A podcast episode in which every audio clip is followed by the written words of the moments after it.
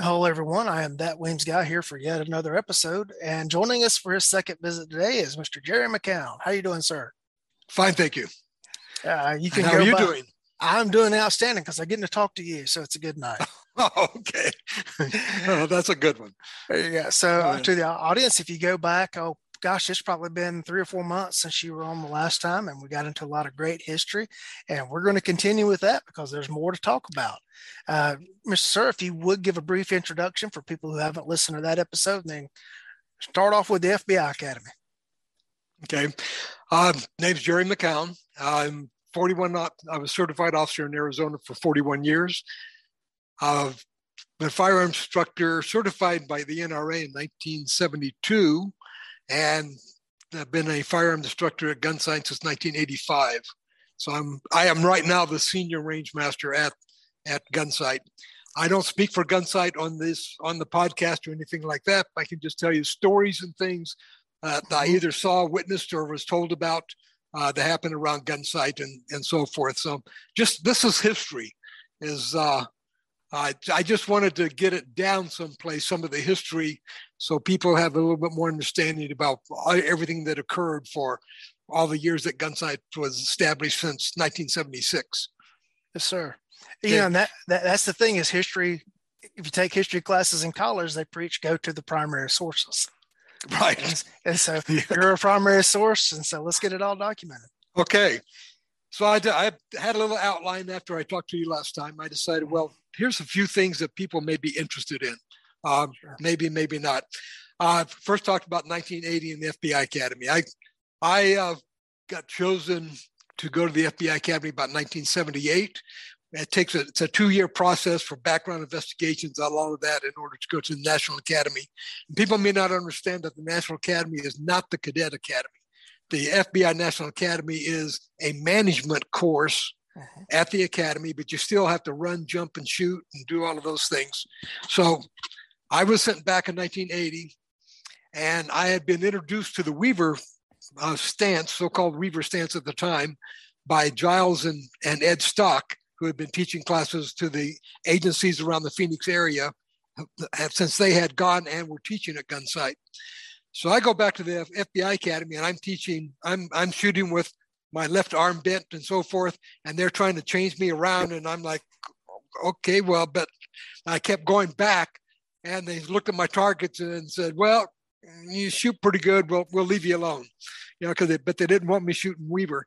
This was before that uh, female FBI cadet sued them because they would not allow her to shoot Weaver and she felt that she that she shot Weaver much better than she did their system, and they would they wouldn't let her, and she failed the academy. So they sued the FBI, and she won. So after that, the FBI kind of gave lip service to to Weaver, but they really didn't didn't do Weaver really justice. And like I said before, it's nothing but more than isometric pressure on the hands. It has nothing to do with where you're standing and things. So they can go back and listen to the other one because I went my my my uh, rave about that. You can go back and take a look at that. I eventually shot a perfect co- score on their on their revolver course, which is 50 yard course shooting left handed, right handed, all that stuff, and got a got a medal from the FBI director and so forth.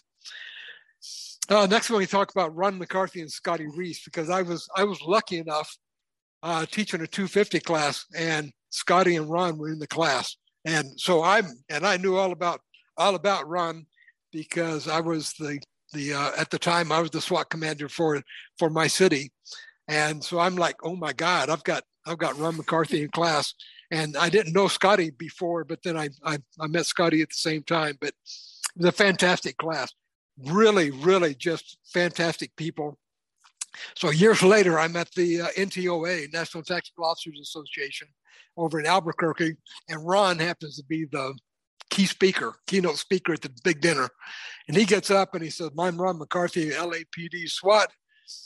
Um, and he taught me how to shoot and points at me at a, at a table there. You talk about embarrassed, you know, but uh, it was a real honor for him to say that. I didn't teach him how to shoot though. So Ron, Ron already knew how to shoot, but uh, he made me feel good anyway. So I thought that was, was something I'd like to throw in there because most of LAPD at the time, of course, went through went through gun sight. Mhm. Uh, they would they would it was a regular type thing. Them and all of the SEALs out of Coronado Island would normally get they graduate BUD/S and they'd send them straight to Gunsight first, and then they start sending them to other schools. And so we had a we had a lot of that going on during those years. It was a it was a it was a golden year for Gunsight. That was in the late '80s and so forth. Now, when you say LAPD, you're referring specifically to Metro Division guys, right? Right, right. But we but we got some of the other guys in there too. And when they went to uh, to the night to the Beretta, you know, because of the the Olympics and so forth, uh, those guys could run that Beretta. They, they really was good. They watching them run that Beretta was was amazing. So I I really enjoyed that. Next thing on the line was if you go to the sconce down in the gun room, there's a drawing of Jeff, and he's facing a target, and there's got a, got an axe there, and this axe is halfway backwards, and so Jeff was telling me the story before that drawing. I ever saw that drawing. Jeff was telling me the story. He says, "Yeah, we used to do exhibition for people, so we'd put an axe up there, and we have two balloons. So what we would do is this was back when he used to shoot from the hip. They would they would draw and shoot from the hip. And see, so I get back there and I draw and bang, and pop both balloons. He says, of course, I didn't hit the axe. What it was, we, explained to the people that really looks neat. But what happens is whenever the projectile hits the steel behind it, that pops the balloons. He said, but this one time, this one time, he's up there and he's ready, and he goes bam, and he actually hit the axe. And he said, I just kept my mouth shut on that one. It was that's the that was the only time he ever actually hit the hit the axe and uh, popped the balloon. So it was. I thought I thought that was something for for people that go down into the into the sconce uh, gun room. Take a look for that drawing of of him shooting from the hip. It's uh that's a story that he told me personally. So it was. I thought that was that would be interesting. Well, think about it. If you had done that in front of a group, would you say anything? You just shut like your shut it, right? your mouth. Yeah because he actually did it. You know, so, there you go. You know, take credit. Right. Absolutely. Yeah. That's right. So that was good. All right. Next, um, the next thing on the list, or go ahead. I was going to just ask about the next thing. Okay, good. Go ahead. The first things I learned from Jeff teaching, which we had not been taught before, was Jeff. First of all, I never, we never had a roll of tape or anything on a range when when I was was working as range master until I went to Gunsight, and so we'd shoot a few rounds and go up and tape them, shoot a few rounds, and so I'm going like, well, this is a really waste of time. We're doing a whole lot of whole lot of taping and not a whole lot of shooting, and so Jeff explained to me. He says, what you want to do is you must keep the people mentally involved all the time. So that's why we shoot two relays. You shoot, come up, you shoot your relay, and go down look at the target. You tape the target. Now you've taped the target. You're wiping out all the bad stuff, wiping out all the good stuff. You're starting over again. Okay, I now have a good target and I, I get to start over again. I can do the best that I can. So you keep them involved that way. Then they go behind the line. He says all correction goes happens behind the line. You, you're not correcting anything when you're up there jerking on the trigger. You're sending them back there loading magazines and then the students should be thinking, okay, I did that really, really well. I'm going to reinforce that, or oh, I did this, and I need to think about that. I need to, I need to work on this a little bit better. So, what he said was, we do two relays because they learn more because they get to, they get time to think about what they did and how they can improve, how they can do better. So that was one of the reasons. Uh, six to eight rounds usually the only time we did 12 rounds was when we would do two plus twos, shoot two, reload, shoot two, and we would do that three times. That gave us 12 holes to tape. Other than that, it was six to eight rounds, no more, because he felt that the six to eight rounds will tell them what they're doing, what they need to improve, or what they need to to stick with that, that's working for them. So that's when tape appeared on on the on my ranges at at the academy also. Uh, then we started working on that, making them responsible for every single round that they fire. If you make them responsible for every single one, they're going to keep mentally involved in the in the situation. Could you give an example of some of the drills that would have been run? Like yeah, we did six or eight, and then go take. Yeah, one of the things we do now is we do the school, what they call the school drills, two, two, two, two, all the way back to to whatever distance you're going back to. Uh, we never did that with Jeff. Jeff, you worked if you need to work at the seven yard line, you worked at the seven yard line until it looked like you were getting getting there. The other thing was dry practice. Yeah, gun sight at that time was 600 rounds for five and a half days. And if I was a if I was a range master and I had a, a standard class and we went through all 600 rounds, I'm on the carpet in front of Jeff telling him why we shot so much. Because what he would do is he would introduce a technique. You did that technique dry over and over and over till it looked like the majority of the class had got the mechanics of the technique down. So they're learning the technique without having to now worry about controlling recoil, sight alignment, all of that stuff, just the techniques itself, dry practice. So you do that over and over and over and over and over until it looked like everybody's looking well before he introduced the rest of the, the situation. And we fired and still do two rounds a lot. And he told me the reason we do two rounds is the minimum number of rounds needed and the minimum amount of time needed to make the student control everything needed for multiple shots on, on a target. So by doing two shots, you're saving time, you're saving saving ammo, and you're getting repetitions, more repetitions, rather than firing three, four, five, six rounds and so forth. And we're still doing a lot, a lot of that at the basic level, at the 250 level. We're still doing lots of two, two, two before we get to non-standard response, where we start shooting multiple targets. So, uh, you know, keeping them involved, making them responsible, dry practice a lot before you actually do the technique. So, and 600 rounds, you were tired because the mental aspects that you were going through all the time, doing all of the, all of the, uh, the uh, dry practice and so forth, uh, kept you busy. But we, but the days were much shorter. We didn't start before nine o'clock, and we usually quit between 3:30 and four, uh, with an hour, a minimum of hour and a half uh, lunch break.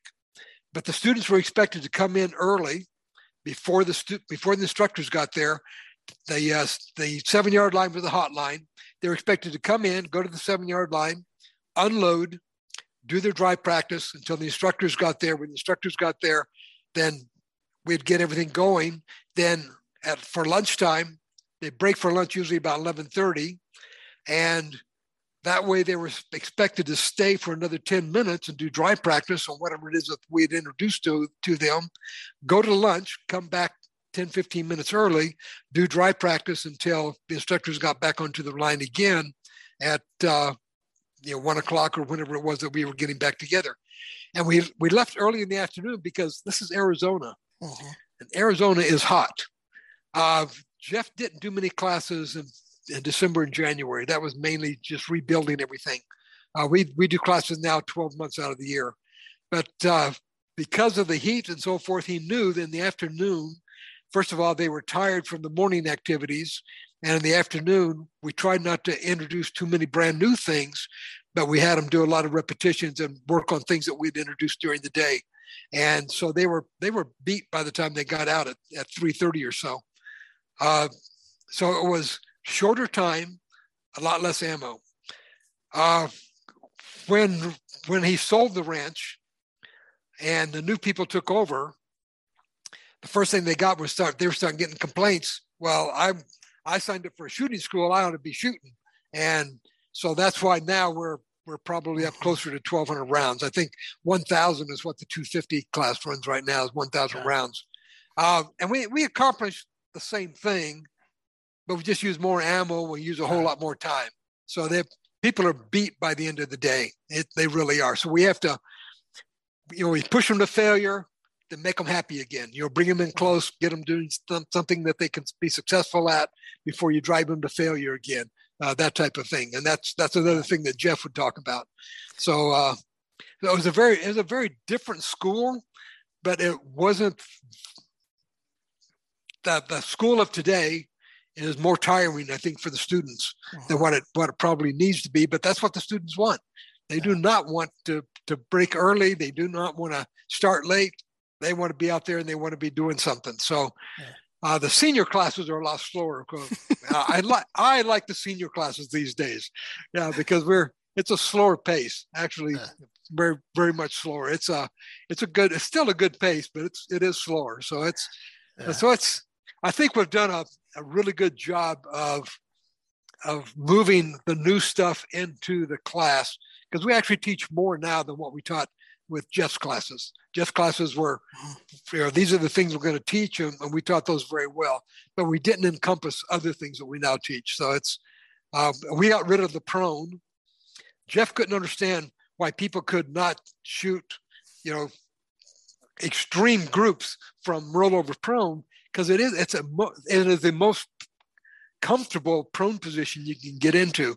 I tell those SWAT officers, you know, if you're in the inner perimeter and you have to have your gun out and you gotta gotta be watching a door or something, you could go to sleep with in the rollover prone and and the gun doesn't move, you know, if you've got it mm-hmm. right. So but people just because you're changing body dynamics, everything right. else, they start holding the gun different. They're they're looking at their sights different.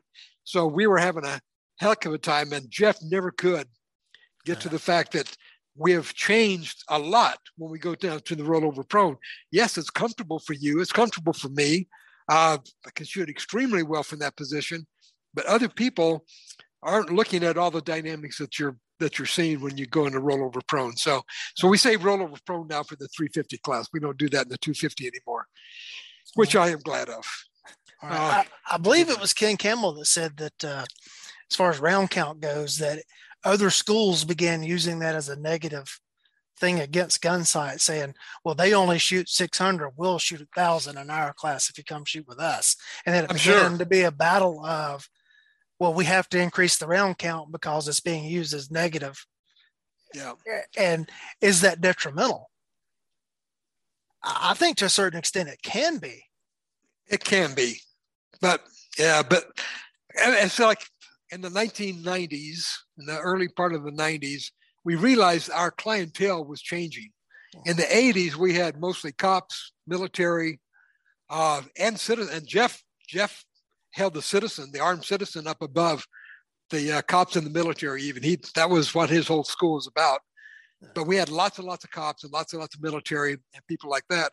Well, in the early 90s, we started getting these complaints on the reviews. Is I don't want to pick up brass being from our era, you know, without any money, you know, brass pickup was like, yes, you know, I, I want to pick up the brass because that's that's money in my pocket. But uh, so that's when that started coming in. So our, our clientele started changing in the 90s. We started getting people in the 90s that didn't know who Jeff Cooper was. And that that I was astounded with that. And uh, when we get to the, the sale, uh, a little bit down the road, not much. We got, yeah, mm-hmm. we got yeah, we're moving right along. We've got Friday evening ranking of students.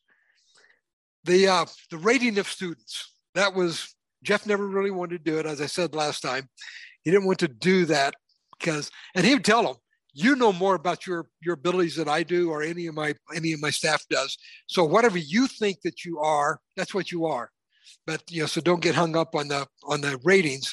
We tried to do away with it, and the clientele wouldn't let us. They wanted to they wanted to know what we thought of them. But what we would do when Jeff was there is on Friday night, you know, the classes were classes were Monday through Friday. Then you came back Saturday morning, and that's when you did your school drills, your El Presidente for score, and then you had the shoot off, and then you went up to the sconce for lunch. For, well, not for lunch, but for, for snacks of of uh, Janelle's brownies and the, the iced tea and lemonade. So Friday night, invariably the class because it, it's a bonding experience that they would go through during that week. Mm-hmm. That uh, Friday night, always they're always inviting us, the staff, to to dinner. So uh, some restaurant down in Prescott, and I can't tell you how many restaurants we got kicked out of several times. uh, you know, disallowed to come back. You know, for a couple of months or something until we behaved ourselves. Because when you get things like the SEALs and the Marines mm-hmm. together, and then you get them into into drinking on Friday night. Uh, they're, you know, they do strange things. They do. Those people do. Uh, you only had one seal that's chasing a frog out in the one of the gardens there with a fork. Uh, uh, things of that type. We just uh, a lot of fun, a lot of fun, a lot of drinking. Uh, so Saturday morning, many times had a lot of people running off to the side to vomit in the middle of the, the school drills and then coming back up and, and finishing the school drills and things lots of hangovers and things like that so it was it was probably better that that went away because that was mm-hmm. it was getting to the point that i'm going i uh, I know I should uh, for the class, but boy, you know, keeping them, keeping some mm-hmm. of them in line sometimes was was rather difficult. So I was actually kind of glad to see the Saturday morning go away because that did away with the Friday night parties uh, mm-hmm. down in Prescott, and that was so we'd go up Friday in front of Jeff, and he'd have a list of the students. Okay, what about Bob? Oh yeah, yeah, yeah, yeah. Bob's in a marksman. Oh, okay. Uh, what about what about Bill? Oh yeah, Bill's an M1. What? He it's Friday. He had his thumb underneath the safety on a 1911, and this was Friday, and he should have learned that on Monday. You know, so sometimes Jeff would go, no, no, no, no, and he'd bump him down one. But a lot of the times he did that to see if we would stick up for the clients. I, and you could tell it you know, because he would argue and argue, and then, okay, then he would he would relent and he'd give them whatever it is that the staff thought that they should get. So it was just kind of an interesting Friday mm-hmm. afternoon uh, before you went and took a shower and get ready to go off to party uh, type thing. So it was, uh, but it was a it was it's one of those things that you that you relish the fact that that you got the experience that with Jeff talking about uh, how he evaluated people and things of that type. Um, yeah, I know there was there was somebody that was putting forth this whole thing years ago that if you weren't tall and slender and shot a 1911, that Cooper wouldn't let you have an expert rating. But no. it turns out that that person never attended Gunsight that put yeah, out all that information. That. Because Jeff was was really, if he had somebody there with a what he called a Klinken ticker, you know, the double action, single action autos, mm-hmm. and if mm-hmm. they ran that thing well, he was impressed because they're working harder than everybody else on the line. And you know the same thing right now. We get them in, in class. I tell them, I said that person's working twice as hard as what you with your Glock are, and look, he's doing the same as you. Imagine what he could do with a Glock. So, but uh, no, Jeff Jeff liked the different weapons coming through because Jeff to Gunsight was nothing but an R and D. Uh, mm-hmm he did like helping people. He did like teaching people, but the whole principle behind Gunsight for Jeff was research and development. The you know trying different things, and he would he would try different things. We had a time period there where we were we had to teach the revolvers that you came out, and as soon as your hands came together, your thumb went on top of the hammer, and then as you punched the gun out to the target, you would cock it so you would see shoot everything single action. And we had to have them do that for the first two to three days before we'd finally release them, let them do whatever they normally do, shooting double action, whatever. And he did that for a couple of classes and realized that that really wasn't going to work. And so then he then he tried, okay, let's try. You take the slack out as soon as as soon as your hands come together and you start you start going through. So when you got right to the top of your stroke, that's when the gun would go off and we'd have guns going off halfway through. It just, you know, so he realized that that wouldn't work either. So he he dumped that. But he he really used Gunsight for for research and development. Uh, Janelle Janelle ran the school. If it wasn't for Janelle, Gunsight would not have would not have lasted uh, through Jeff because Jeff had very little concept of money. Uh, the only time he ever heard a voice raised between Jeff and Janelle was Janelle comes to Jeff and says, Jeff, who's going to pay for this? The school doesn't have the money. Are you going to pay for it? Because they had their they had their own money. Both of them, mm-hmm. both of them apparently, and I know that Jeff inherited money from his father, who was a a, a bank president and, and did quite well apparently. And but Janelle had her own money too, because um, Janelle would talk about, well, I got a refund from whomever, and Jeff goes, well, I I have that too. I wonder where where mine is, you know, type thing. So that gave me an insight as to to that that they were well off without the school so they didn't really mm-hmm. need the school but they wanted it to at least pay for itself yeah. and that's where the problem came in when he decided that he wanted gunsight to go past jeff cooper so the first thing of course he did was go to his son-in-laws saying any of you interested in taking over the school and running the school and they had no interest whatsoever the one son-in-law uh, that was an operations officer there for a while wanted absolutely nothing to do with the school and very little to do with Jeff. Um, I think that working for Jeff was something that that soured him. I think for the I think for the whole entire the rest of the relationship. Um, you know, and his, his wife Lindsay, she's just a she's just a jewel. But uh, no one, none of the family wanted wanted to run the school. So Jeff was looking for okay, I need to find someone to take over the school, but at the same time, what he didn't voice was and still let me run it, type thing. And that's exactly what happened. So I, I go down here and I talk about uh, well, let's talk about the the Jeff's uh, initial shotgun. You know, originally Jeff just did the 250 and 499, which was hand handgun. And he decided the shotgun would be a viable weapon for for people to use, and thought that that would be a very good one to to add to it. So he added the shotgun. And in order to come up with a program, the first person he came up with was was Satterwhite. Satterwhite was a Olympic uh, shotgunner. Uh, you know, he won some some medals at the Olympics, and he lived in the area. So so he came out and Jeff and he were working together. And right away, Jeff found out that they're just bumping heads because, of course, if you're an Olympic uh, trap shooter, you are focused on the target and you are then you know pointing the gun and and hitting the targets. And Jeff's going, no, no, no, you need sights. And Satterwhite's going, no, no, no, you do not need sights. And so Jeff finally dumped him. Uh, then, with the help of, of Clint Smith, they developed the, the shotgun program. And so, and it was an extremely good program at the time. I, and it still is, but but I think it was very, very different from any place else that was being taught. Then Jeff came up with the ghost ring sights on the shotgun. So people ask, all well, why, why do you call it ghost ring? Well, because it's a large aperture in the back. And as soon as you cheek the shotgun, that rear sight kind of disappears. You know, if you do see it at all, it's just a ghost mm-hmm. and, and you're actually looking at the front sight. So the original ones, we had uh, the Williams peep sight, and you would take the peep out, you'd mm-hmm. unscrew it, and that left a large hole, and that's what we used for the original the original ghost sight, uh, ghost uh, rear sight. Then Robbie Barrkman from Robar fame, uh, he was the gunsmith.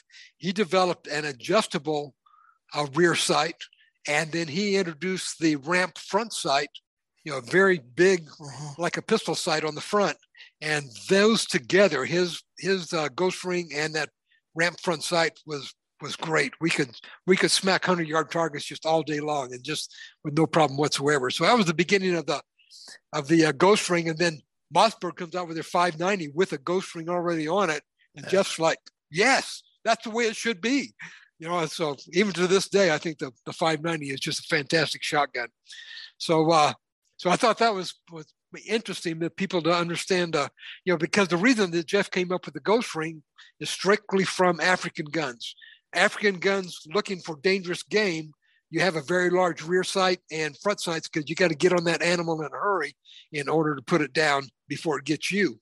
And so that's why I decided to put the ghost ring on the shotgun and see how that worked. And it was, as you know, it it uh, worked great. So so that was a development that came out of Gunsight that I thought I, and I don't know of anyone else that was doing that that at the time. Possibly there are, but but I was introduced to it to, to it there. Um, yeah, my friend Shane Gosa, who spent a lot of time at Gunsight, uh, found a set of MMC ghost rings in a safe, and uh, I managed to get those from him, and I have those on 870 now.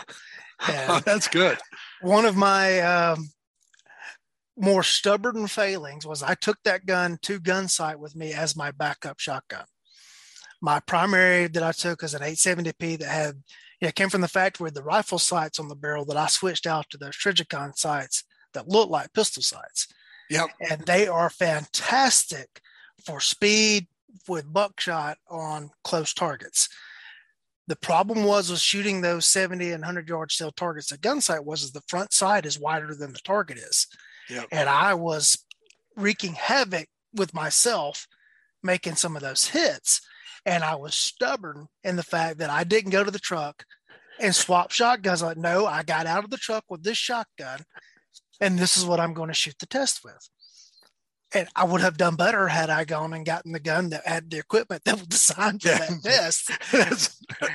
but you know, it just aggravates Good. me sometimes when I'm in a class and I see people want to run back and once they see the test, Yep. Go grab the tool that will do better on the test than what they have. It's like, no, this is what I got out okay. of the truck with. Now, if I go okay. back, if I go back out there and retake it, I'll, I'll, take appropriate gear or okay. more suited gear. Okay, good. Uh, so that's that's the uh, ghost rings and so forth.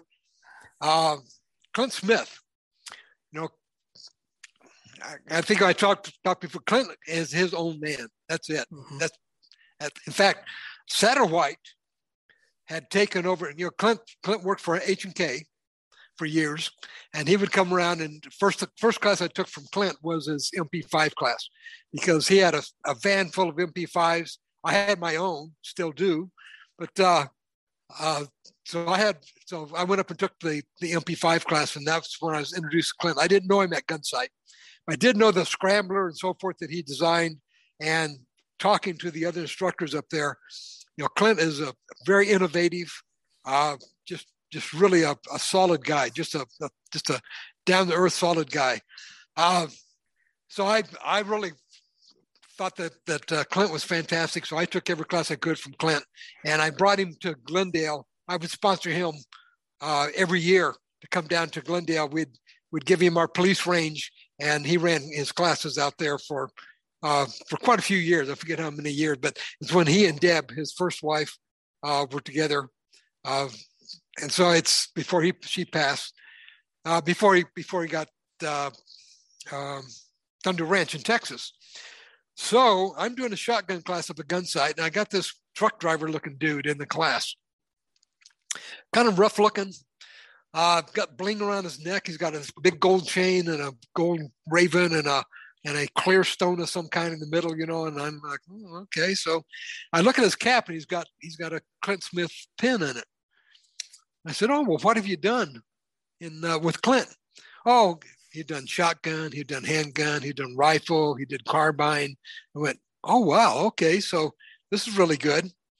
So the next day, Wednesday, that was Tuesday. On Wednesday, he comes in and hands me a brochure he says, You asked me what I do with Clint. this is one of the things I do with Clint. He hands me this brochure. I forget the name of the organization now that he developed. He put this thing together for Clint. What it was was he lived down in Florida and Clint would go down and teach in Florida. So he took one of Clint's classes, invited Clint over for dinner. And Clint tells me, Clint tells me this. He says, so this guy invites me to dinner and gives me his, his address. So Deb and I go, okay.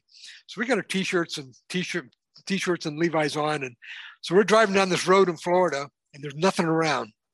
Go like, what the heck? Finally, they come to this big gate and it's got the number on it. That's the address that he's looking for.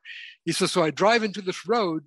He says, I think we, I think we went almost a mile before we come to this big house. And he said, believe it or not, a butler comes out and opens the door for Deb. so, so, he says, you talk about feeling out of place. So they're in this this mansion having dinner, and and this guy says, uh, it's really great that police officers get this kind of training because this is so so valuable. And Clint says, well, not really because police officers can't afford it. They don't they don't put out the money for for these classes. And so George says, oh, so George puts together a uh, a corporation, not a corporation, a company, to do nothing more than to teach police officers. And so he, what he did was he paid for 20 police officers to go to a week long class with Clint and the, the sergeant from Indiana, the defensive tactics. I forget his name now. Damn. But uh, he was a sergeant up in, I think it's Indiana. Uh, he was a defensive tactics uh, expert. And so what they would do, they'd go out and they would teach this class. You would spend a half a day either in the dojo or at the range and then switch for the afternoon. And so you got five days of both defensive tactics and firearms for this week. And and George paid for everything. He paid all tuition. You know, all you had to do is bring your gun, your yourself, and your ammo, uh, type thing. And but I so he told me about this, and I thought, well, that's really great. So the following week, I'm home, the phone rings, and it's Clint. Clint says, Well, Mr. Matthews says that you're ready for a class. And I'm trying to think of who the hell is Mr. Matthews? And I remember George, the truck driver. Yeah. So, so uh, I go, okay, great. He says, okay, in order to put on this class, you have to get 10 agencies involved. they need to send two people each, no more, because he wants to make sure that the information is spread throughout the area. Mm-hmm. So 20 people total, two from each agency, and 10 people, and it's free. It is damn near impossible to give free classes to a police agency. Yep. Even though it is the absolute top notch class you could ever have.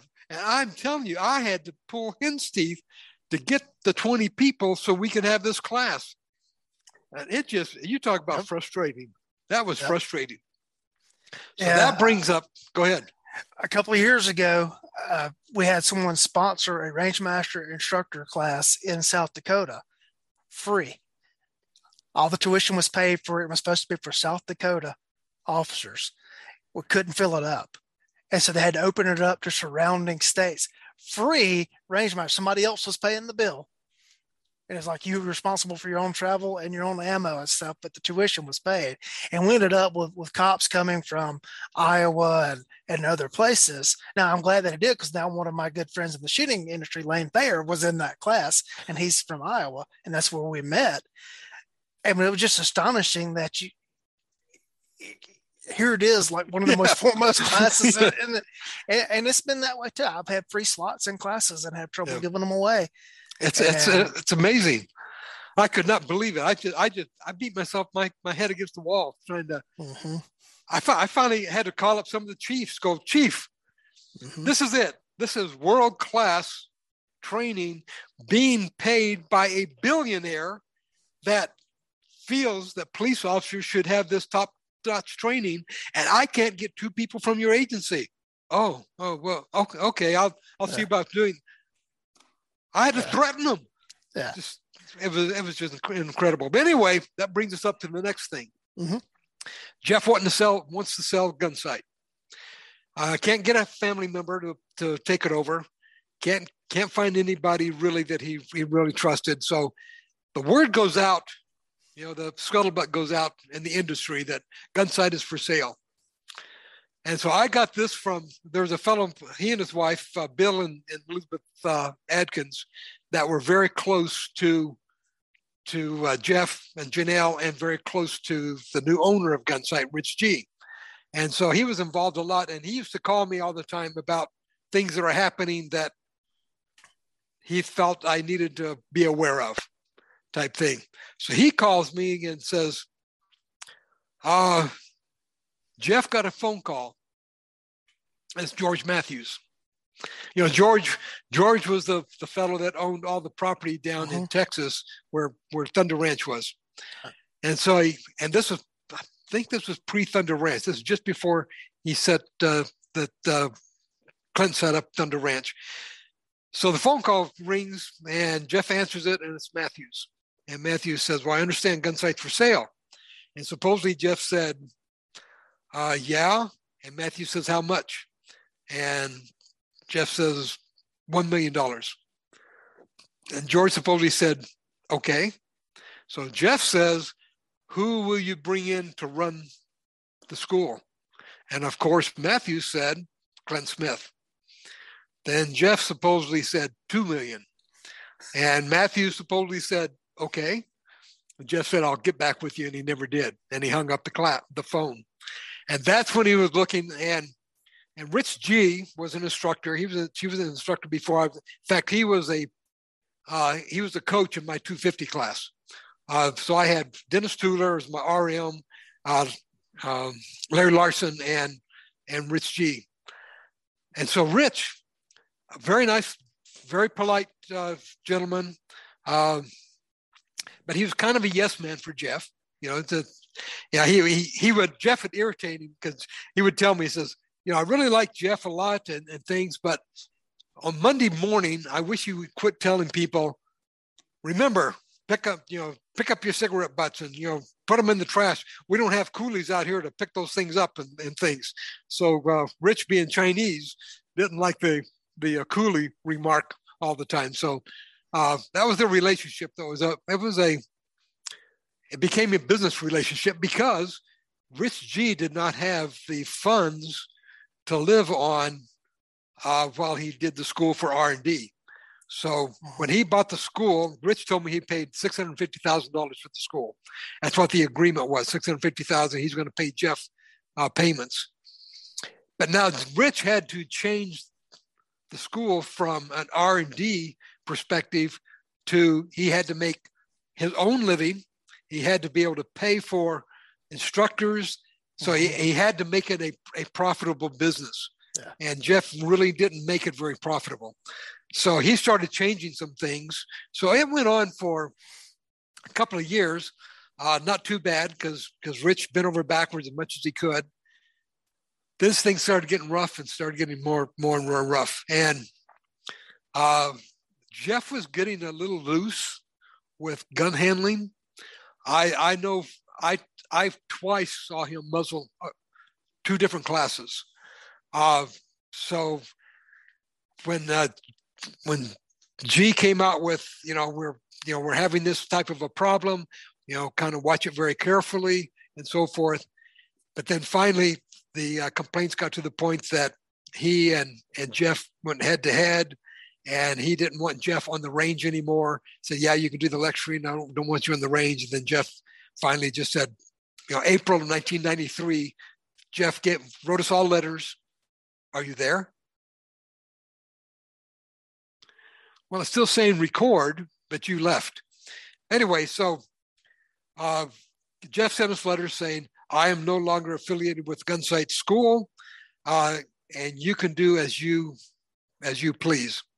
So my my view of that was I wasn't there for the administration, even with Jeff. I was there mainly for the schools and to learn from Jeff at the same time for the for the students, for the clients. Um, because the clients, the people that go to gun sites still, well, just gun people. Gun people are just some of the nicest, friendliest uh, people in the world. So I told them that, well, I'm going I'm teaching a Gunsight for the clients, not necessarily for the administration. Yeah, if things get to the point that I feel that there's there's some ethical problems going on, I'm going to be gone. Uh, and we lost lots and lots of really good instructors. We really did. They were. He fired some instructors if he felt that they weren't loyal for some reason. I don't know. I don't know why. I always went over to the sconce and talked to the Jeff and Janelle whenever I could. But if you weren't quote loyal, than some of the instructors I think were were dismissed. I wasn't going up there all that much anyway, so I didn't I didn't much care about it. Didn't uh, didn't impact me much at all.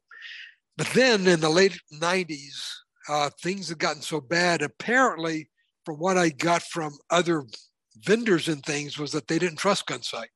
They didn't trust Gunsight to pay the bills and so forth. So I figured, okay, this is this is probably it because it just uh, wasn't going. So what we did, uh, we stayed in there. In September of 1999, I believe it was, we heard that a fellow by the name of Buzz was was coming in and had contacted Jeff and said, Jeff, I'm interested in buying the school, but I want to know if you will come back and be a part of the school. And Jeff agreed. And so when he agreed, then uh, that's when Buzz went into the into purchasing the school. In fact, I'm pretty sure it was September 99 because I was up there teaching and we were told that one of those nights that uh, it had been done and that Buzz Mills and Jeff and Janelle were over at the sconce and they were celebrating with champagne that Gunsight was going back to being Gunsight. And so for all of us instructors, that was a that was a, a real jewel. That was that that made us happy. We were kind of wondering what's going to happen, but then immediately with Buzz coming in, dumping money into the school, fixing up things, it was it was night and day. It was it was incredible. It really was. So, um, you know, we had Bill Jeans. I really felt sorry for Bill Jeans because Bill Bill left uh, Clovis PD, California, with the early retirement which meant that he couldn't draw money, I think, until he's 55. And he came over for Jeff because Jeff was looking for an operations officer to run the school. And so he talked to Bill and promised him, yeah, you, you know, he, Bill was able to buy one of the 40 acre lots there next to Gunsight to build a house on. Uh, Jeff did all kinds of things for him to to get him over here, and then short, well, not shortly, but at least uh, two three years after that, after Bill had, had retired early, came over, built a house, and so forth. Then Jeff sold it out from from under him. But Jeff, when he sold it, he figured he was still going to run the school. I, I know he did. He he felt that with Rich G being the yes man that he was, was that nothing would change except Rich G would now have to pay people their salaries and and do everything else needed for the school. And so when that didn't work out, that's when things went started go, started going bad, and then it went downhill from there. So when Jeff came back in to the school, I never taught with him again because he, he taught what they called the master classes, and he had his his master instructors, um, and Ed Stock was was was prime. Uh, Ed Stock, Ed Head, uh, those people were re- really close to, to Jeff, and and that didn't bother me at all. I I just was glad to see that the school was still going, and so uh, you know, right up until until Jeff's death, he was he was at least involved with the students and things, which I really was glad to see, even that even when his health was getting getting worse. So it was it was uh, it was a time for Jeff during the you know 2000 to 2006, where he could be the gentleman scholar and talk to people and and welcome them and so forth, which which is he really enjoyed doing. Are we still on? Yeah, I, I was going to say I, am going to enjoy this episode because my power blipped off for part of that, and I was frantically trying to get it turned back on. I came and you were still recording. I was like, "Well, great. Okay, I've got well, something I, to listen to." yeah. Well, I looked up and it's still still blinking record, so I, I, thought, well, I don't know if we're still on the air or not, but I'll just go ahead and continue. So, so I went with all of that. So there that was so that was the sale of Gunsight to Rich G, and why why those '90s, what we call the dark dark years. You know, you have orange Gunsight and the gray Gunsight. Uh, Rich G was colorblind, so he didn't care. And so he started painting everything gray. So it was yeah. orange Gunsight and gray Gunsight. Uh, and there's still a there's still a division there and, and somewhat with people, mm-hmm. oh, which yeah. is is amazing to me because it's you know being around Jeff a lot and um, it's just well it's just amazing that that you still have that that kind of animal. I, I went to go visit uh, Bowman and and uh, uh, Herschel, I drive up in front of Bowman's house. I get out of the car and I have both Bowman and Herschel coming out the sidewalk going, What the hell are you doing still teaching there? It's like, I'm not there for Rich G. I'm there for the clients. I mean, that's, mm-hmm.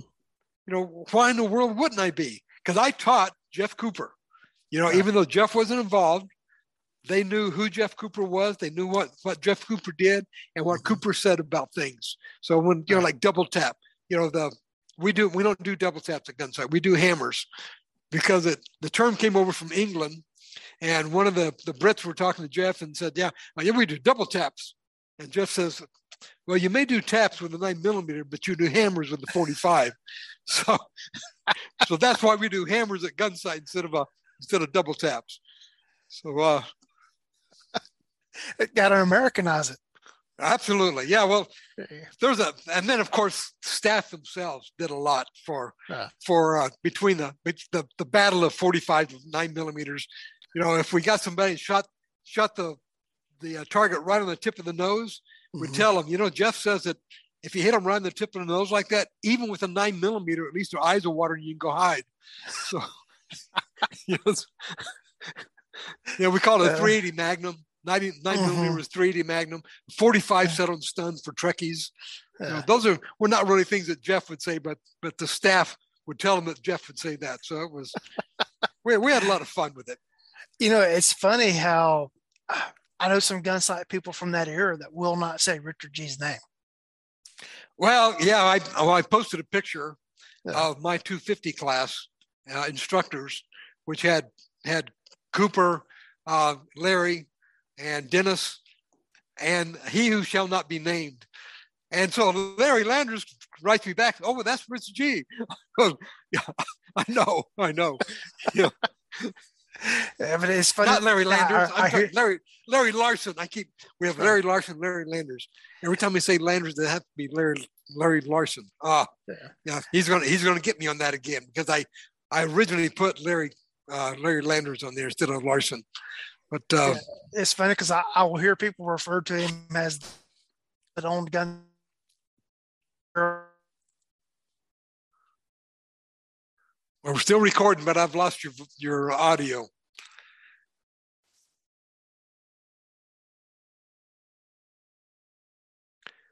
Yeah, the other part of it, of the uh, the purchase of the Gunsight, was that that Morrison, Greg Morrison, the guy that, that wrote the, the modern technique of the pistol, which Jeff edited, uh, he originally was with Rich G. They were going to go together, and and and, and Greg, Greg uh, I understand has has funds, which Rich G. didn't, but Rich somehow cut him out of the deal. Uh, which is really a shame because Greg Morrison was a very intelligent individual. And I doubt if we would have had anywhere near the problems that uh, Rich G had if Greg Morrison had been involved in that purchase, because Greg was was extremely intelligent and he and he and he and Jeff got along and he could and he could talk to Jeff and and get Jeff to to go along with what things that he wanted. So I was I was sad to see that that that that didn't go through with with Morrison. One of the calls I did get one time was I get a phone call from uh, Bill Adkins that he just said Rich G fired Rick Furr and Bill Jeans. That shocked me because I knew that Bill was in, in tight straits anyway. The fact that that he felt kind of like Jeff had kind of sold him out by selling the school, that all of a sudden he gets fired and I'm hot. I hop in my car. I live 105 miles from Gunsight. I hop in my car and I go to Gunsight and uh, go into Rich G's office and I said, well, I got a phone call that you fired Bill Jeans and, and Rick Furr because Rick Rick Furr was the he was another one that they talked into leaving where he was and moving to Gunsight as the full time instructor. That was one of the times that we had a full time instructor, which was was uh, Rick Furr at the time, and I'm sorry, Jack Furr. Rick Furr is his brother, is, is his cousin. That's a police officer over in Scottsdale, or was over in Scottsdale. now, so I kept getting Rick and Jack. So Jack, I was concerned with him too because he moved his family over there and then all of a sudden, boom, they have no job, they get fired. So I go into Rich and, and Rich says, No, I didn't fire him. What I told him was that for for business purposes, I need to cut my salary, the, the, the salaries of full-time people. So I'm doing away with their two positions, but they have first choice on any classes that they want to teach. If they want to teach all of them, they can teach. They can teach any of the classes they, they want, and they get first pick on any classes that they want. So I'm thinking, okay, that's different from firing and leaving them out in the cold. Uh-huh. So I get my car and I drive over to Bill's. And I said, Well, I got a call that you got fired. He goes, Yep. I said, Well, I just talked to Rich, and this is what he said. Bill says, Yeah, but you know, I no longer have a, you know, I can't do this, I can't do this. Can't do. So he he had lost a position, yes, uh, lost a, an office, but he could still teach uh, if nothing else. And so I'm like, okay, that, that puts me between a rock and a hard place. Yeah, I would have liked to have seen them go ahead and continue as they were, but I also know that Rich G was having problems financially and that he needed to do something in order to reduce costs. cost. So I left it at that. Mm.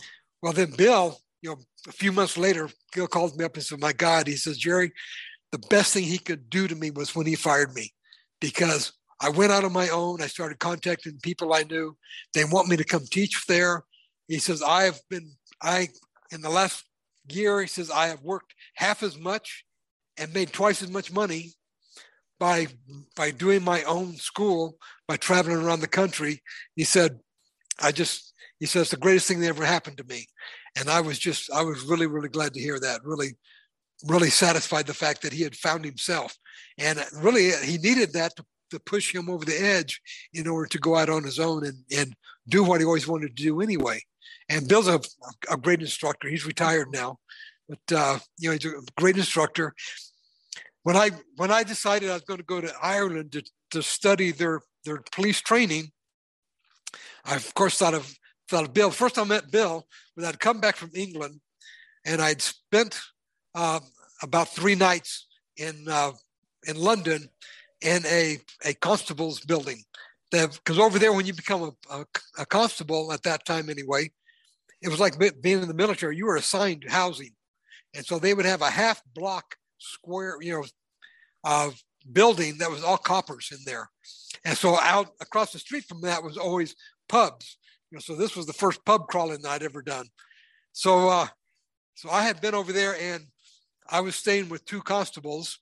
I, and one of them was from Ireland and he had this tape, this cassette tape of Irish music, and he's playing it. We're all sitting around drinking and things, and and uh, you know people are coming and going. It was you know it was it was like dorm time at the at the uh, uh, college or university, you know. So, but but just all coppers.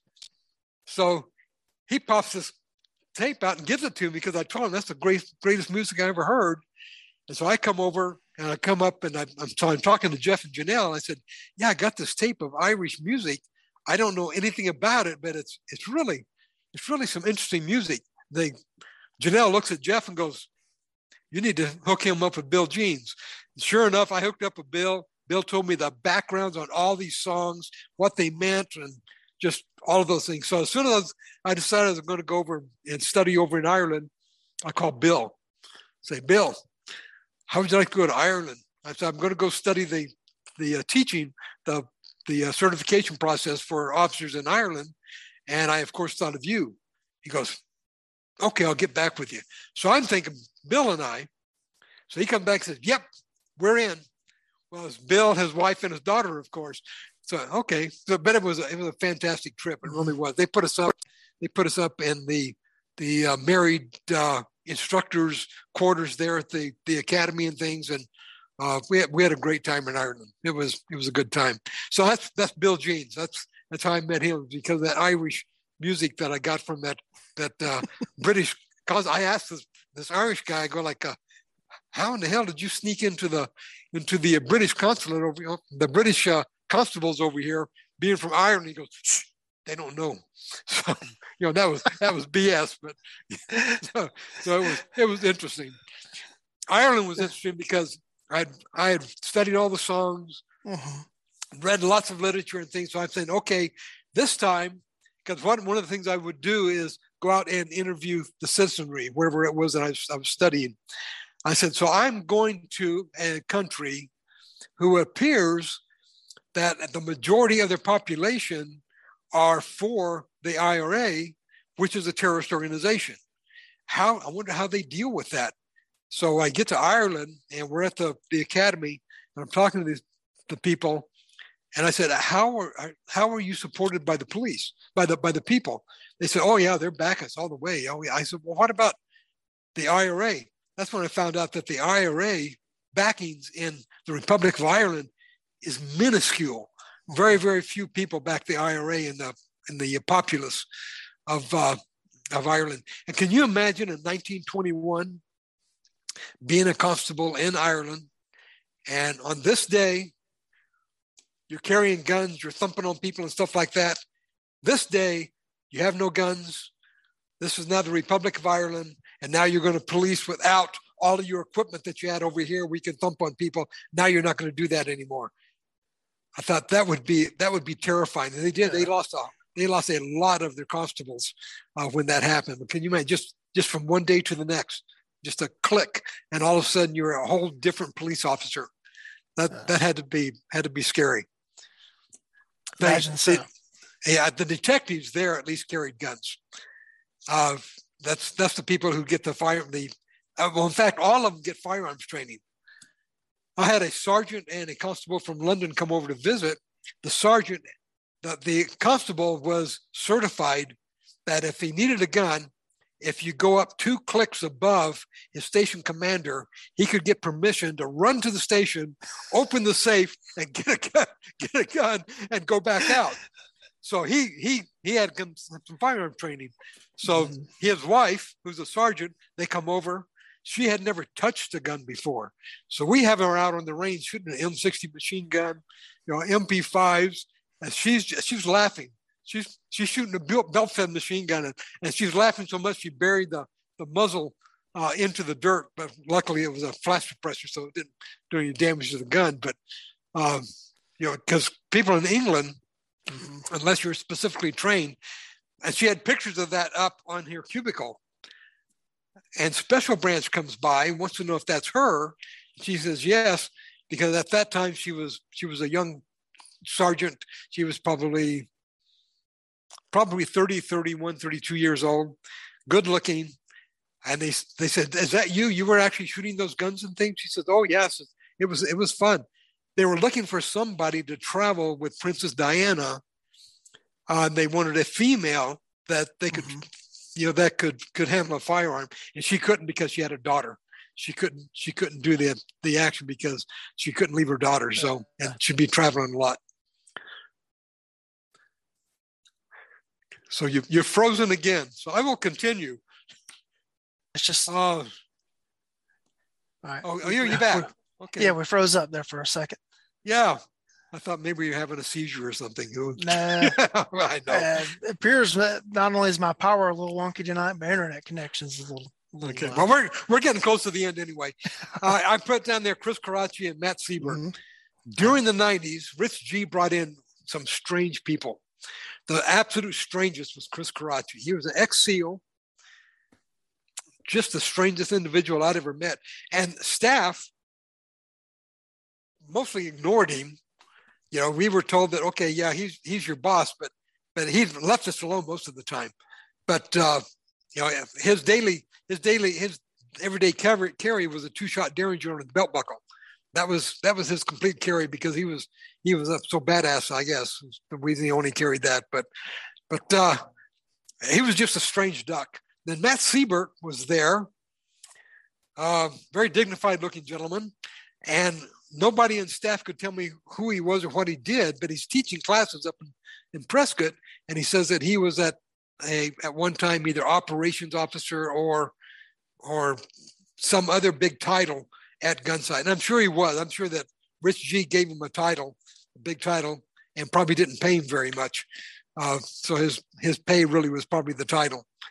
But uh, so those are the couple of names that keep popping up about Gunsite. That you know, the, yeah, well, they taught at Gunsite. Well, Karachi never taught Gunsite doctrine that I that I'm aware of. Um, he did a lot of slashing with knives and things with classes, and I thought it was rather embarrassing myself. It was not something that was, not something to look back on for sure. And rescued by Buzz Mills. We're done. well, tell about the rescue part. Well, the rescue was was you know, when Buzz uh, bought everything there September and, yeah. and was over uh, toasting with with Jeff.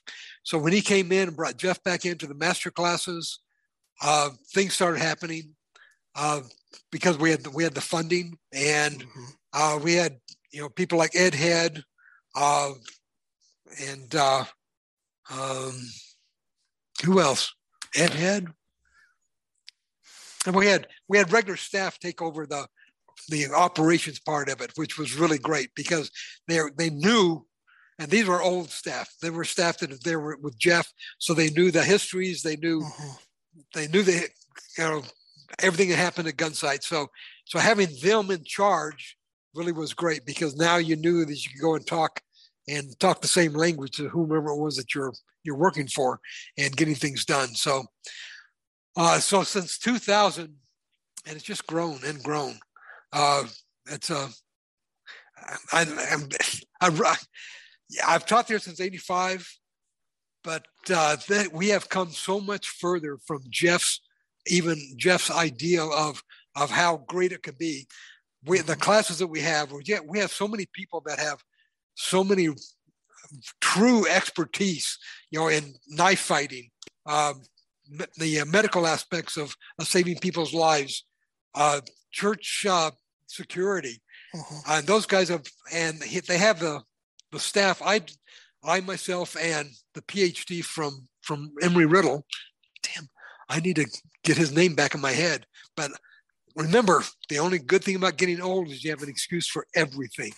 okay, so so anyway, so we developed the we developed the instructor development program together, and he brought in the he brought in the egghead stuff, and I brought in the, mm-hmm. the stuff that Jeff taught me as far as teaching people how to how to do what we do. So and I think it's a I think it's a good program, but it changes every class because I learn more things. Uh, so, so I have to give them a complete, you know, all new PowerPoints, all new documentation and things every time I teach the class because invariably I've changed something. And for liability purposes, they need to have all of that data on online. So I, I give them all the data as we go. And I got permission to do like my my uh, mental conditioning lecture, which goes in on a lot more depth. Uh, my mental conditioning lecture at the instructor level is in much more depth than what we normally do in a 250. But I got permission from from Dave uh, to use my mental conditioning from the instructor class, and so I do that, and I've I've gotten really good comments on that. So so I keep changing. If I don't if I don't change any, then I'm I'm done. I'm going to stop. The instructor development class is usually done in October, correct? Yes, it is. It's it's right after just uh, it's two weeks after the gas gas match, which is you know the Gunsite Alumni shoot. Mm-hmm. Yeah, and it's yeah it's been been held there each time. And what really surprised me about that class was I thought these were going to be people that have been to Gunsite mm-hmm. that wanted to know how how and why we do what we do at Gunsite. So I thought I can do this. So uh, when they came in that first class, I think we only had two people, and one of those being being uh, uh, Marty Hayes that had been to Gunsite. The mm-hmm. other people hadn't been to Gunsite. They were they were people that were going off to teach on on their own program, but they wanted a an instructor certification, and they thought an instructor certification from Gunsite would be a good one. So, uh, and that's why it uh, changed uh, we, a lot. We froze up right. We froze okay. up right after you said Marty Hayes. Oh, uh, this class that Marty Hayes was in, and because of the fact that many of those people had never been to Gunsite, I changed quite a bit from the, the critique that Marty gave me and from realizing that these are not just Gunsite people. I need to go into more depth as to why we do some of these things that would have been explained to them in a 250 class. So, so I've incorporated that into the into the instructor class now. So we we spend a lot of time on on theory of learning. You know, one of your uh, recent podcasts, you talk about Maslow's hierarchy of of uh, learning of of uh, needs. Of, uh, needs, yes. Yeah. People don't realize how that relates directly to the instructor, and you don't don't realize that. Yeah, you got to take care of these things here, and then you get up to the top there. that's the danger zone. If you screw up up in that area, if you embarrass somebody or something, you have lost them forever. Mm-hmm. And you know, so we, we spent some time on on Maslow, so talking about we have to we have to be aware of these things that these people need and we have to be aware of the dangers. If you cross it over here in the top two levels of this of this pyramid your ass is grass. You're not you're going to lose those people forever. In fact they will hate you forever. So you've got to be very careful. You've got to you got to pick the person you're going to make you know that you're going to joke with very carefully to add some humor to the class but at the same time make sure that that person isn't getting embarrassed or or otherwise or is offended by what you're doing. And I've seen instructors do that, and it's it's not a it's not a good thing to see. So so we we go into a lot of that. You know, the theory of learning, you know, the concepts of learning. You know, go from from memorization to conceptualization. Uh, we go through those things, but then we do a lot of running the line, uh, talking about about commands, how you do the how you know you got to make sure you know give them a preparatory, then give them an execute. Do not just go straight in. And here's the last. Here's one I found in the last class. So I get one of them up there to run the line, and his signal to fire is gun. I went, stop right there. no, we never use gun, knife, or anything mm-hmm. like that as a, as an execution for for firing because if you're with a group of people and somebody finds a gun, you need to announce that. And we don't want mm-hmm. people shooting this guy just because you found a gun on him. Right. So, so, and he goes, well, I never heard that before. So I don't know how, how prevalent that is out in the, in the business, but that shocked the heck out of me when they, they use gun as a, as an execute for a firing. So, but it's, so we do a lot of that and we critique everyone. They, mm-hmm. you're on the, you're on the spot.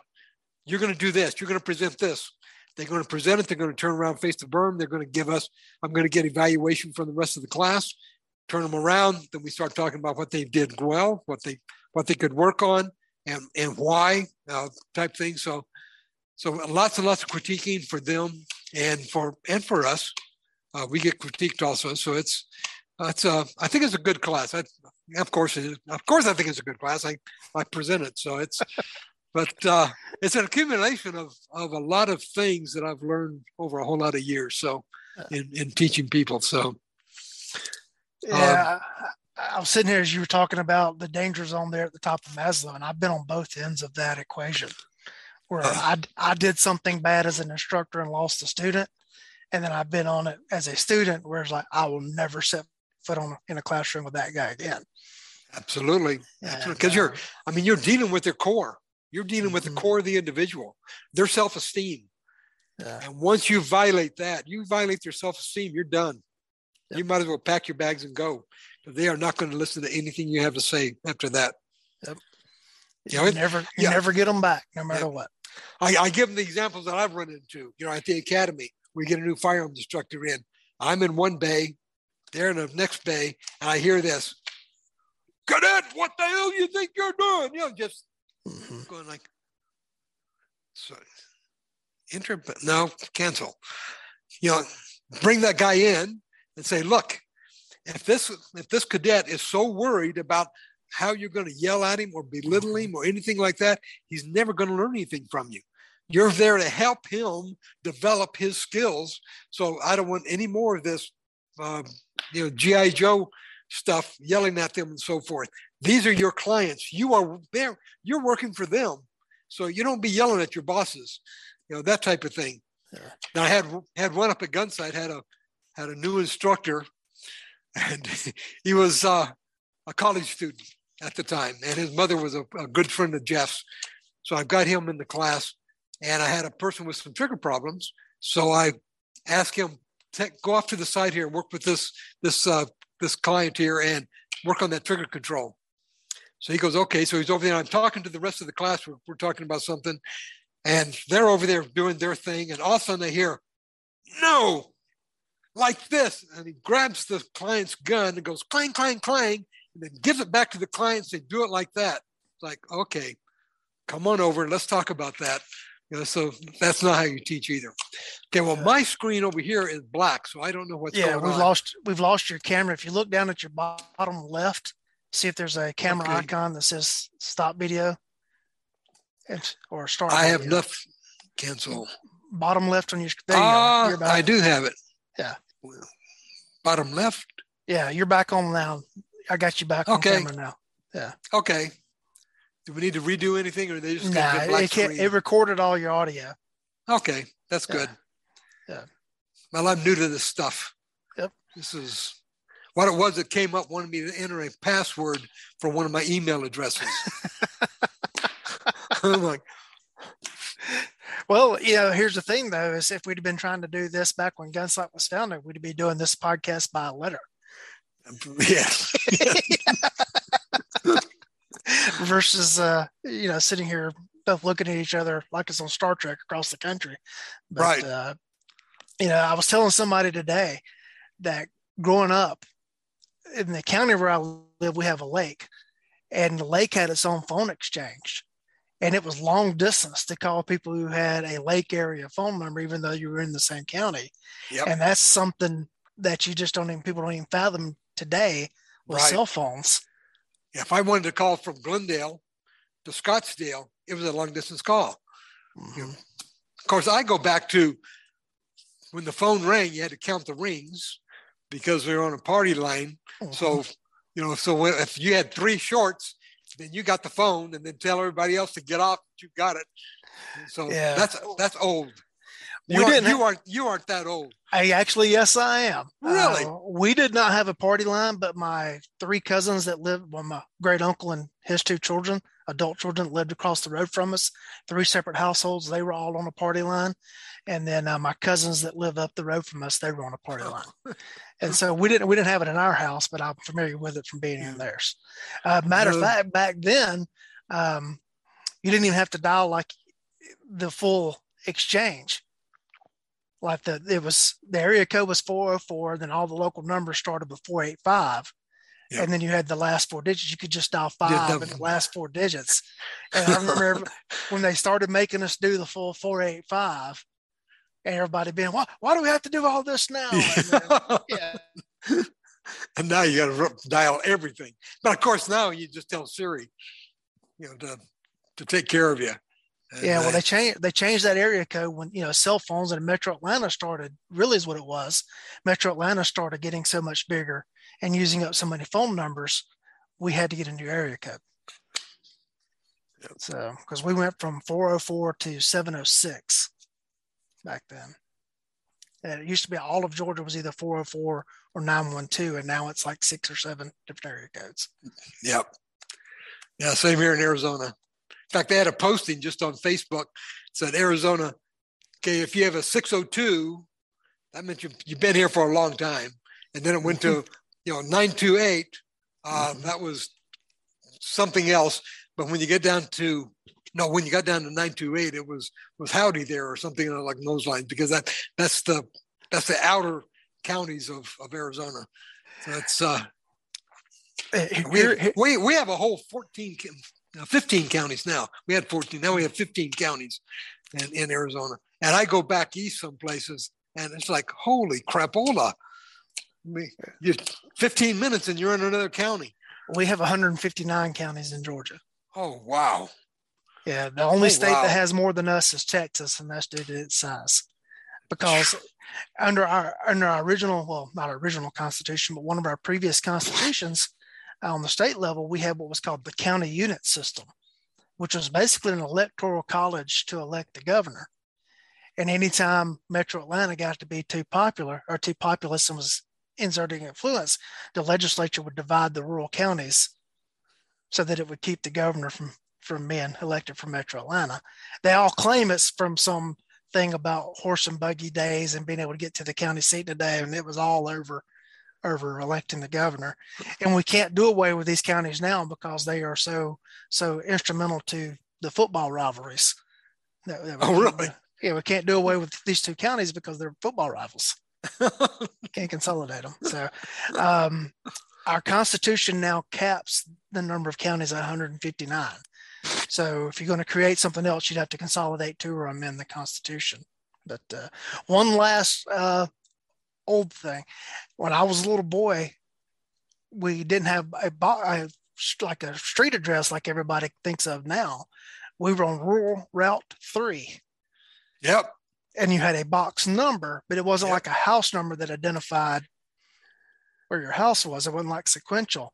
And my grandmother was was a number, and my father put a house right next to her, and we became her house number with the letter A attached to it.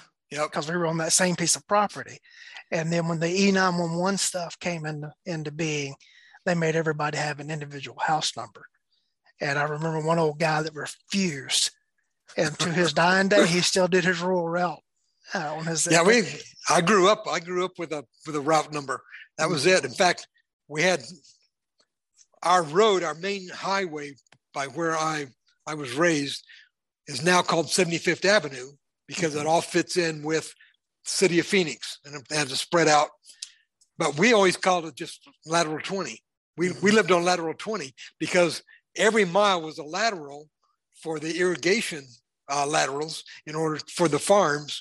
Mm-hmm. And so we lived on lateral 20 and rural route box 270 was, was our address. uh, yeah. So now it's of course all too many people too yeah. many people. Yep. It's just time marches on and changes everything. Yes, it does. Uh, well, sir, any any closing thoughts before we, we shut it down tonight? No, I think I've beat it around enough by now. It's I just wanted to get something out there on some of the things.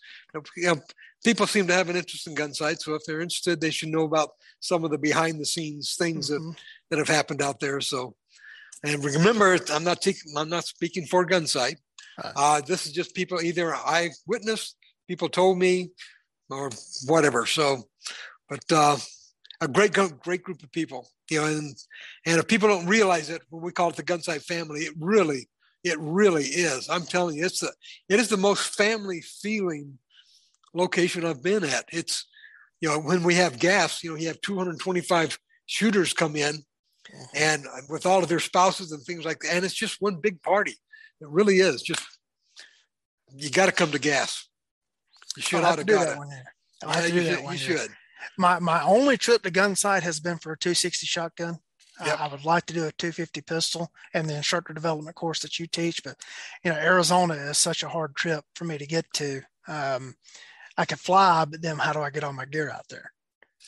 And so that that becomes. Well, you borrow it from me. There you go. Getting the ammo is the hardest part now. Yeah. Well, yeah, yeah, yeah but see, yeah. Gunsite sells their ammo to the, sure. the student packages yeah. for less than you can get at the at the store. Yeah. Uh, they don't they don't gouge they don't gouge the students for their ammo, uh, which I'm really proud of because you know during that time when when, when they won't they wouldn't sell it to us they wouldn't sell it to the instructors at, at the student price. They finally relented and say, okay, you can buy one box of ammo. So every time I go up teach a class, I buy one box of ammo, just just so that I've got it. It's, uh, yeah, but they, it's that that really amazed me that that uh, they said no, we're not gonna we're not gonna raise our prices. This is what we paid for it. This is our normal profit margin that we need, and that's what we're going to sell it for. So it's yeah, it's it's a uh, it's an ethical organization. It mm-hmm. really is, and and uh, Ken Ken Campbell makes it that way. He really does. He's yeah. just he's just the, a good guy. Yeah. The um, you know they do the 250 course at the Royal Range in Nashville, which is only a five hour drive from me.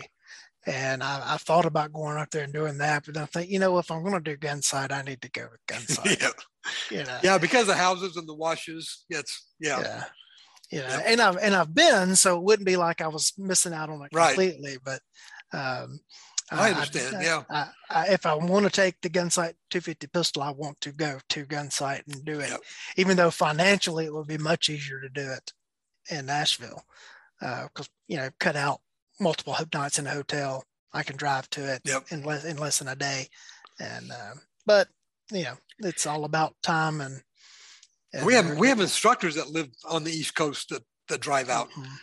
Of yeah, and it's if you like to drive, you know that with the new, I, I got me this uh, 2021 SUV, you know, with the radar control, mm-hmm. cruise control. Yeah. My God, it's wonderful. Yeah, it's easy. I drove out for the 260 shotgun, and um, because I was actually going to teach a class on the way back to defray the cost of going, and we didn't get oh, enough yeah. students for the class. And then I had something family that I had to get home for in a hurry as well. And um, but it was, uh, I loved the trip. That trip, I don't know that I would like to keep doing it constantly. uh, at least not like got to get there now and got to get home. If I could spend more time sightseeing along the way, uh, it would be effort. And I got rained on all the way home, so there was no point stopping and seeing anything because it was pouring down rain. Yeah, we have so, we have an instructor that was an instructor at at uh, Glencoe for years, and he he would mm-hmm. drive out from Glencoe. Now I think he lives in, in Pennsylvania now, and he drives out from there. Yeah, that's yeah, yeah. It, it's a pretty good haul. I left. I'm northeast Georgia, in, in the Athens area, and I drove all the way to Fort Smith, Arkansas, the first day, and then I s- stopped in uh, Santa Rosa, New Mexico, the second night and then drove on in on Sunday and then coming back. Um, I left after class on Wednesday and went and spent the night in in um, Flagstaff, and so that gave me a jump start getting back the next day. Yep. I did I did divert and see the Chisholm Trail Museum in Oklahoma on the way home, and so uh, that added a little bit of time to the trip. But well, good. Yeah. Well, Sarah, as always, I enjoy talking with you, and I've enjoyed the uh, the getting the history of Gunsite, and hopefully this will prompt some other people who want to document some stories that they have. And yeah, or or say I'm wrong. I don't care. You know, this is this is what I know. Okay, great. Uh, yeah. Thank you much. Uh, but hopefully it'll it'll prompt some people who have some other stories they'd like to tell because I really want the show that to be a be repository good. for stuff like that. Absolutely. And uh, uh, to the audience, we know that your your most important asset is your time and so thank you for spending it with us.